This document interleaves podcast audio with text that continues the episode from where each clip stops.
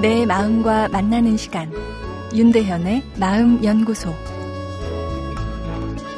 안녕하세요. 월요일 윤대현의 마음 연구소입니다.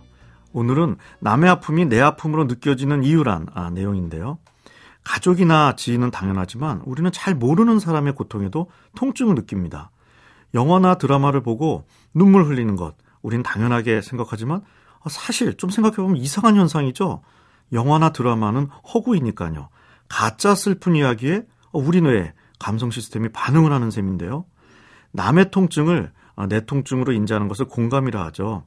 공감 소통을 훈련해야 한다고 이야기하는 책과 강연이 많지만 사실은 공감은 태어날 때부터 가지고 태어나는 생물학적 기능이라 볼 수 있습니다. 그리고 사람마다 이 태어날 때부터 공감 능력에 차이가 있는 것으로 되어 있는데요.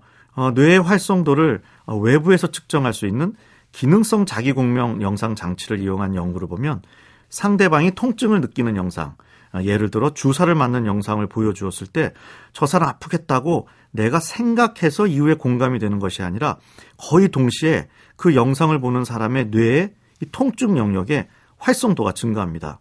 진짜 아픈 것이죠. 그런데 이 통증 센터의 활성 정도는 사람마다 다 다릅니다. 더 느끼는 사람도 있고 아닌 사람도 있는 것이죠.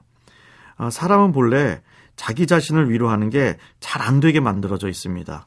거울을 보고 나를 위로해 본들 어, 위로가 잘 되지 않는 것이죠.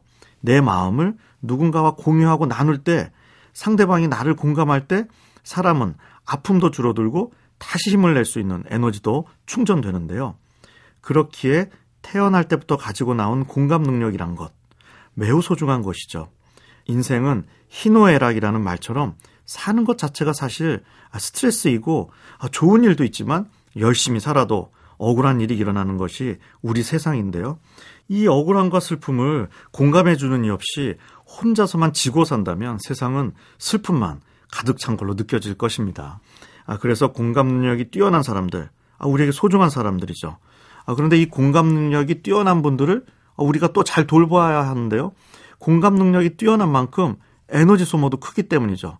마음씨 따뜻했던 분이 어느 날 짜증을 많이 내기 시작하는 것은 성격이 변한 것이 아니라 공감하다 에너지가 고갈되어 뇌가 피로증에 빠졌기 때문이죠.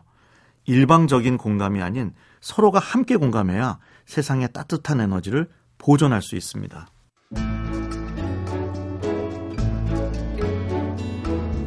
윤대현의 마음연구소. 지금까지 정신건강의학과 전문의 윤대현 교수였습니다.